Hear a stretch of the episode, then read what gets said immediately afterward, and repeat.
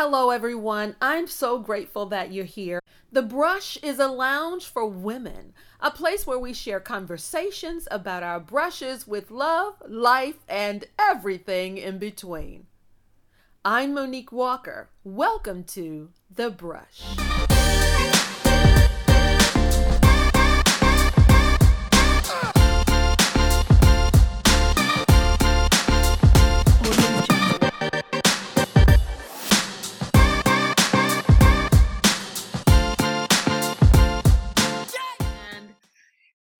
Everyone. Welcome to The Brush. I'm your host, Monique Walker. The Brush is a podcast for women where we share conversations about our brushes with love, life, and everything in between. Today, our conversation is about sexless relationships in the midst of the COVID 19 pandemic. And I have some amazing guests with me. You know, we talk to women a lot, but today, because relationship means more than one person. I have invited husband and wife, Aiyana and Ayize Ma'at, to our show. Can you help me welcome them? Hello, guys. Thank you so much for being here. Hello. Thank you for having us. Yes, we're happy to be here. And did I get them names right? You got it. You got it. That's so important. Okay, guys. Um, she okay, everybody. She is a licensed psychotherapist and clinical social worker and certified marriage and relationship educator, specializing in couples and family work in the state of Maryland and the District of Columbia. He is a certified functional family therapist and licensed graduate social worker also a certified marriage and relationship educator, specializing in couples and family work. Now, get this, everybody. They are high school sweethearts and have been together for 24 years and married for 17. Woohoo! I'm thrilled about that. Oh my God. Okay, so first of all, how are you guys holding down for this pandemic? We are maintaining.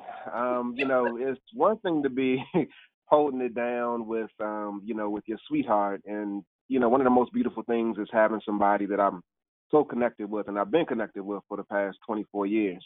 Yeah. It's another thing to be holding it down with five children. Um, and so, you know, we're maintaining, you know, making sure that we try to keep our heads above water and um, trying to manage the stress, trying to help them manage their stress, and, yeah. and really trying to make sure we take care of each other m- mentally and emotionally during this time period as well.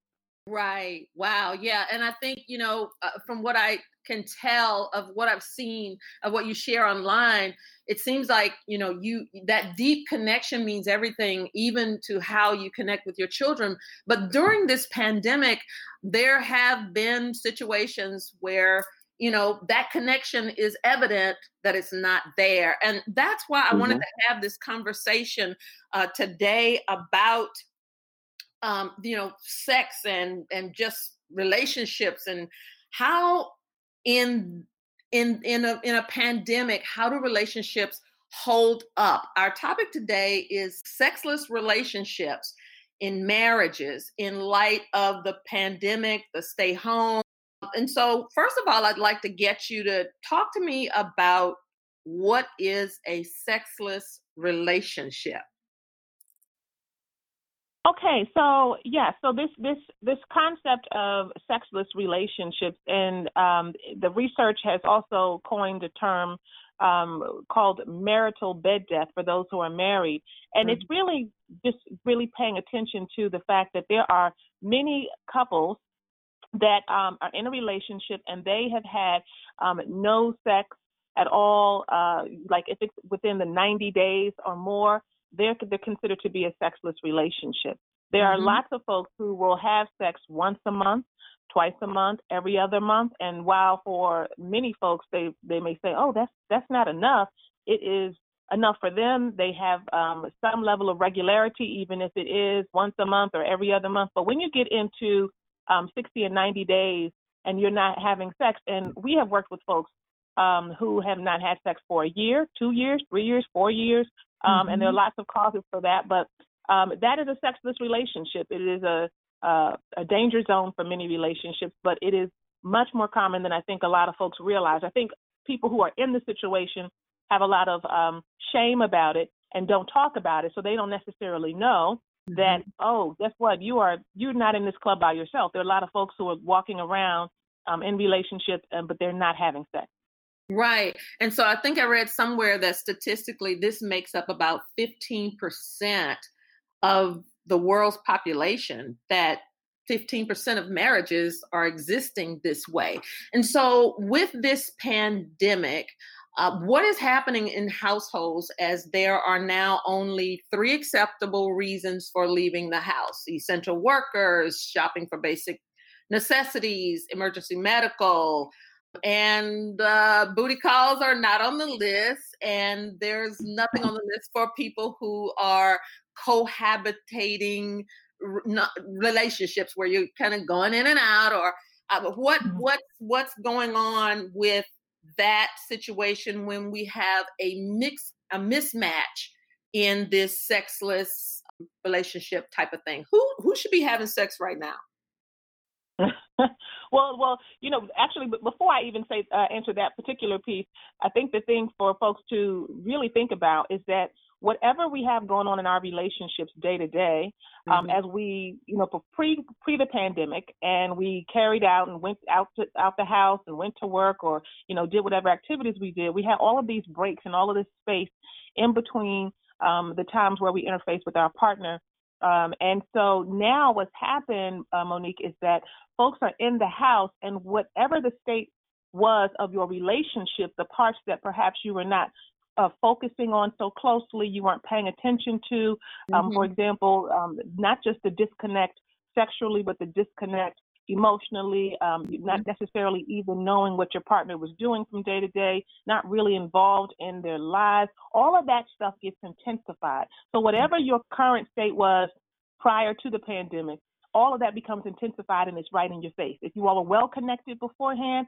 you guys, um, not that you're going to have no, you know, uh, uh, irritating moments or, or kind of friction, but that becomes even more intensified. If there's a disconnect, um, it becomes more intensified. So um, for those who are in the house now and they weren't having sex prior to, um, guess what? The way that the that the steam perhaps was being released for not having that was in um, you know having some time out of the house on your own, being able to find um, other ways, even though it was not sexually um, stimulating, other ways to be able to go out and connect with other folks and to talk with friends and to go to work.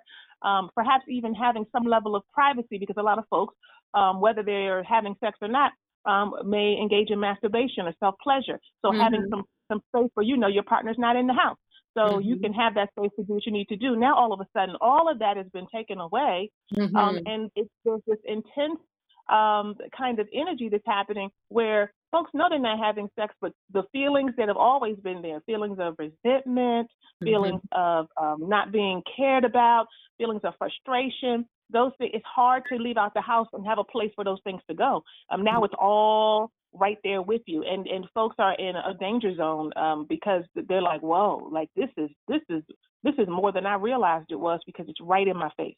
Right, and so then we've got the pandemic or COVID 19, they're saying it is a war that we are fighting that we cannot see. And then, in addition to that, this is a non visible war that's going on as well that could get played out physically. Am I right? Yes, absolutely. And when we mm-hmm. say a invisible war that gets played out um, physically um, in your relationship, specifically as it pertains to sex, I think the thing um, to keep in mind, as my wife just so eloquently mentioned, um, you know, it's almost as if like all of our problems and baggage and relationship issues were neatly tucked away in our front pockets, um, back mm-hmm. pockets, mm-hmm. shirt pockets, and our purses. But then when you throw those things in the wash, um, you know, all of the issues get exposed. It all comes out in the wash. And so, you know, during this time period, again, those issues that were neatly tucked away get exposed. And as a result, we're forced to confront it because this pandemic is making us bunker down and really get real about some issues that are present in our relationship and so in your in your practice because you know this is a tender conversation this is vulnerability in your um in your practice who is the how do you start this conversation? How do you because now there's no escape. There's no oh i gotta run to the office. I, I was watching little fires uh, this week. I don't know if you've seen that um, new series that's out and there was a couple yeah. on the uh, on the show. There's one of the couples reese witherspoon's uh, uh character actually. They talk about the couple talks about uh, they have dates for you know days of the week when they have sex but even to get to the place to where you have a date and a schedule where do you begin the conversation? Because a lot of times these things don't happen or you don't find out about them until you are in a committed relationship. What happens now? So i think the thing to keep in mind is that um, generally speaking, um, couples don't just stop having sex. Um, mm-hmm. There's a gradual process um, to you arriving at a place of being in a sexless marriage. And mm-hmm. so the conversation was probably, in most situations, started a long time ago. Mm-hmm. Um, the conversation may have not been followed through on, and um, there's been no consistency for a lot of couples in terms of lifting it back up and putting it back on the table. But the conversation usually began a long time ago, and somebody neglected to respond avoided mm-hmm. responding, or gave a response that led the other partner to shut down and, and make a decision not to re-engage or attempt to engage in that area again. Um, mm-hmm. And so it's, it's, it's, you know, a situation where, again, in order for that conversation to, re- to, to emerge again, um, mm-hmm. what we recommend is that you're sitting in front of somebody who um, is capable of asking those questions in a non-judgmental and safe way. Mm-hmm. And so if you started a conversation, let's say a year ago, um, mm-hmm. emphasizing that I'm not satisfied sexually. I want more of this and more of that. And hypothetically speaking, let's say it was a relationship where, you know, I'm in a relationship with my wife and I come to her a year ago and I say I'm dissatisfied with our sex life, which I wouldn't say it that way, mm-hmm. but um, I'm dissatisfied. I want more, um, more sexual satisfaction. I want more pleasure. I want you to do this to me. I want to experience this with you. And she does not respond favorably. Mm-hmm. So, you know, a month goes by, two months go by, and I may possibly, depending upon my risk tolerance, mm-hmm. I may, um, you know, seek to engage my wife again. But there may be some resistance. I might not want to be rejected mm-hmm. again, and so you mm-hmm. know, some more months go by, and eventually we get to a point to where I'm more hesitant about engaging my wife around this topic. Um, she may not even remember that this is such a significant issue because she's overwhelmed with daily routines, um, managing the household, the children, et cetera, et cetera. Um, and so it's not a top priority in her mind. Um, mm-hmm. And so eventually we find ourselves in a space where I'm frustrated and she starts to question why am I so frustrated? Why am I mad all the damn time? Mm-hmm. Why does it have to be, you know, a situation where I come in a house and I really don't want to give her any time or attention, don't necessarily want to engage the children. And mm-hmm. so then her mind may possibly go back to the fact that I'm not getting none of what I wanted to get in the first place, which was, you know, sex. Um, mm-hmm. Um, and so as a result, she doesn't know how to bridge that gap because she's uncomfortable and unsure about how to re-engage me because it's been so long since we've been intimate. And mm-hmm. so there's this big wall that's blocking the two of us from engaging each other. And so we find ourselves sitting in front of a competent professional um, who can provide some assistance. And so the way you re-engage that, the professional just simply asks the question. A lot of times people do intake assessments where the frequency and also the quality of sex um, is a question that has to be asked and then answered. And once it's answered, the professional takes it from there. Mm-hmm. Most people aren't equipped to engage in this area on their own because they've let so much time go by mm-hmm. without, um, you know, attempting to tackle this this really tough topic. But the, the key is of, of having a place of, of non judgment, you mm-hmm. know, and and and mm-hmm. having some structure around it. I think when folks just let it hang, they don't have any structure around how are we going to deal with this. It's just like when you when you know you ain't paid the IRS for 10 years and your bills is all over the place like mm-hmm. you can't just kind of mosey on back into that you, you t- typically have to get a tax professional and you got to really sit down and focus on this thing because there's so much to consider um, and mm-hmm. you need mm-hmm. some structure around it. You need to meet with that tax professional every, uh, um, you know, every now and then to to make sure you get on top of it. So I think folks, um, you know, when they get to this place when they're with the counselor, they're really looking for the structure and they're looking for um, the, the, the, the non-judgmental space that's created, not just by us as the professionals, but to kind of lift that up because oftentimes they're feeling that from their partner, even if their partner isn't giving that to them, they're feeling that from their partner. They're not really sure how to be able to move forward when when they feel like they're being criticized or mm-hmm. they just have so much shame about I haven't, you know, I haven't made myself available and you know, we've been married and we ain't had sex for four years. You know, that's mm-hmm. a rough thing to talk about. Right. But then there's something that got them there in the first place, like you said, with the IRS. At the point when it happened, that's when you can speak up and, and get something done about it. But if you let it uh, fester, then mm-hmm. it, it boils into, a, you know, where we are right now. So how do you begin that conversation? Because uh, it's, it, it, you know when they walk in and and this is another thing and we kind of mentioned this at the beginning at the top of this uh, conversation so many people are afraid to go and get help because of the same reason for why they're in the situation that they're in the the inability to seek support or help because of the shame the guilt the, uh, mm-hmm. the the potential for being judged and all of this gets factored in there so even to get someone to a chair and say okay you know, she said she was going to leave me, or he said he was going to leave me if I didn't go get help. You get to that chair. How do you? Where do you begin with that non-judgmental? How does? How do you get that person in that seat to make them feel like it's okay to be there and they are not going to be judged for what's going on with them? Yeah. So I think every therapist, every professional has their own way of really engaging and connecting um, in with their clients, but one of the things that you learn when you're in school, um, and I remember, you know, focusing on this area and thinking to myself, oh, this is this is like the professional, organized, researched, evidence-based way that um, a lot of my family and friends and, and people that I know, we already do this anyway. But it's really called it's called engagement. It's called rapport building. It's called, you know, connecting in and knowing that there's a genuine connection, um, and then normalizing for folks what they're dealing with so mm-hmm. that you can bring down the anxiety um, around this, this, whole sense, especially for people of color, that there's really something really bad that's wrong with me. Um, mm-hmm. Because we know that folks uh, in, in communities of color have a stigma already about talking to a professional. So when we are talking with folks, um, we are focusing on um, helping folks to drop their guard because we're um, partnered up, meaning that we're married in business. Then mm-hmm. we use our relationships um, when appropriate, most of the time to let folks know we've been to, through some of these things. These are just some of the things we've been through, and we just want you to know that this is the norm, right? Like these are the things that you may go through. Everybody may not go through everything, but it comes with the territory. So mm-hmm. that is helpful, I think, because we have a um, male-female dynamic. That's also very helpful, for, particularly for men um, who oftentimes are more resistant um, to professional help.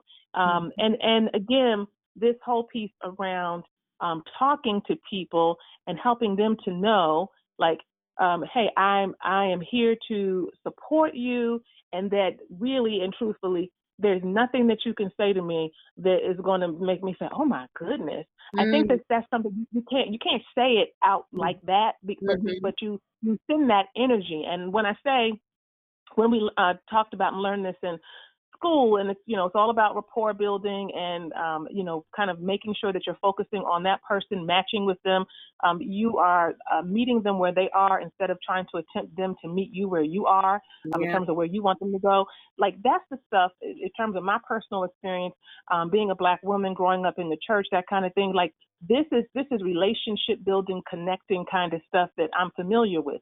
So mm-hmm. you know it comes down also to um, cultural competency and you know those kinds of things. And and so that can be very difficult for people. And i think it it does highly um, depend on the clinician. But I, I think that everybody would would probably agree that really leaning in building the rapport kind of making folks comfortable. And we do that by simply saying things like we only have one rule. The one rule that we have is everybody has to keep it 100.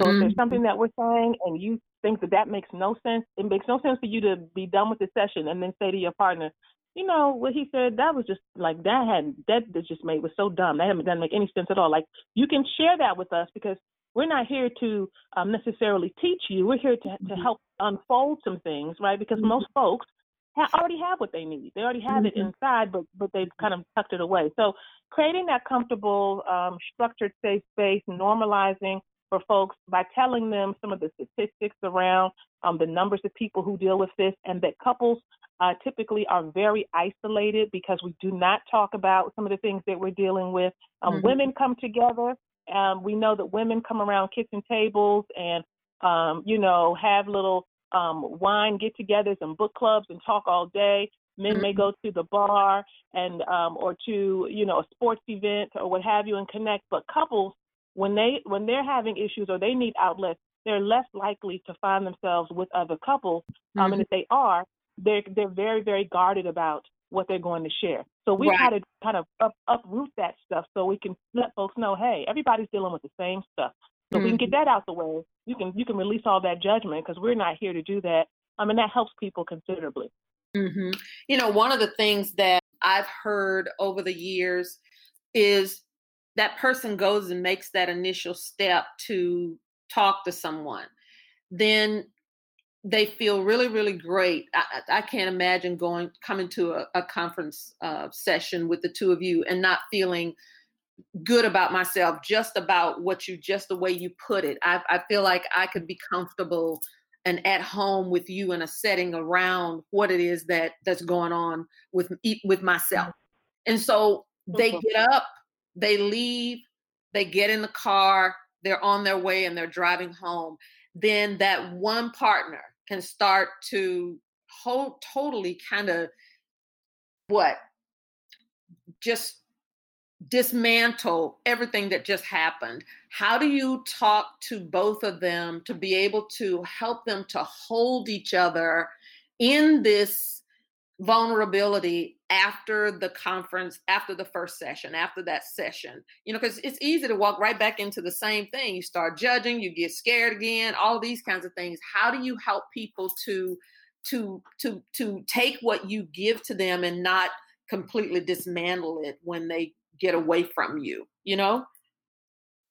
Yeah, so one of the things that we always suggest to um, couples is that when they enter into our space, whether it be in our physical space or even virtually, because we do sessions virtually, is that after the session is over, um, in the session, we're simply visiting these areas of tension, these areas of difficulty and conflict, um, but you visit those spaces and you don't dwell there. Mm-hmm. And so when it's over, it's over. So we park it, um, and we oftentimes attempt to um, close couples out to some degree on a positive note, but you know, on an, in an affirming way. And mm-hmm. so when mm-hmm. you leave the session, it's not to say that you always feel good, um, but you know that we visited this place of difficulty for a moment, and this moment of difficulty does not necessarily have to define the entirety of our relationship. Mm-hmm. Even this experience of being in a sexless relationship, our relationship is way is about way more than just sex. And so yeah. don't let this this situation or this issue color or jade our perspective on the entirety of our relationship because we got way more stuff going for us that may be positive than this area right here that's tucked away in the corner. Mm-hmm. And and um, honestly, um, couples typically that's one of the first things we have to focus on with them because I would say the great majority of couples, um, and I think this is a a human thing, they focus so much on the negatives and what they don't have going for them mm-hmm. um, that we have to spend, spend a considerable amount of time uh, helping them to uncover well, what do you have going for you? What mm-hmm. what do mm-hmm. you have, and what does your partner bring? What do you bring? What uniquely do you all, when your uh, energy is mixed up together, bring to the world? And and so we we help them to understand that it's a it's a discipline. It's a learned thing to focus on the negative, which we know creates more negative because then your your brain starts to look for that. And it's mm-hmm. also a discipline to focus on what's working well, to focus on connection, to focus on love, how you can be of service in your relationship, even in the midst of agitation and irritation. That's a discipline. So that is also something that we, we don't just, you know, share that with them, but we task them with that. Now, this is a new discipline you have to develop because it's a part of um, why uh, folks find themselves in the chair to begin with, which which is that they're they're not having the right outlook. You know, the the mm-hmm. glass half empty, if you will, versus half full. Right. Okay, good. Then that brings me to the difference between love, sex, and intimacy because they're three different things.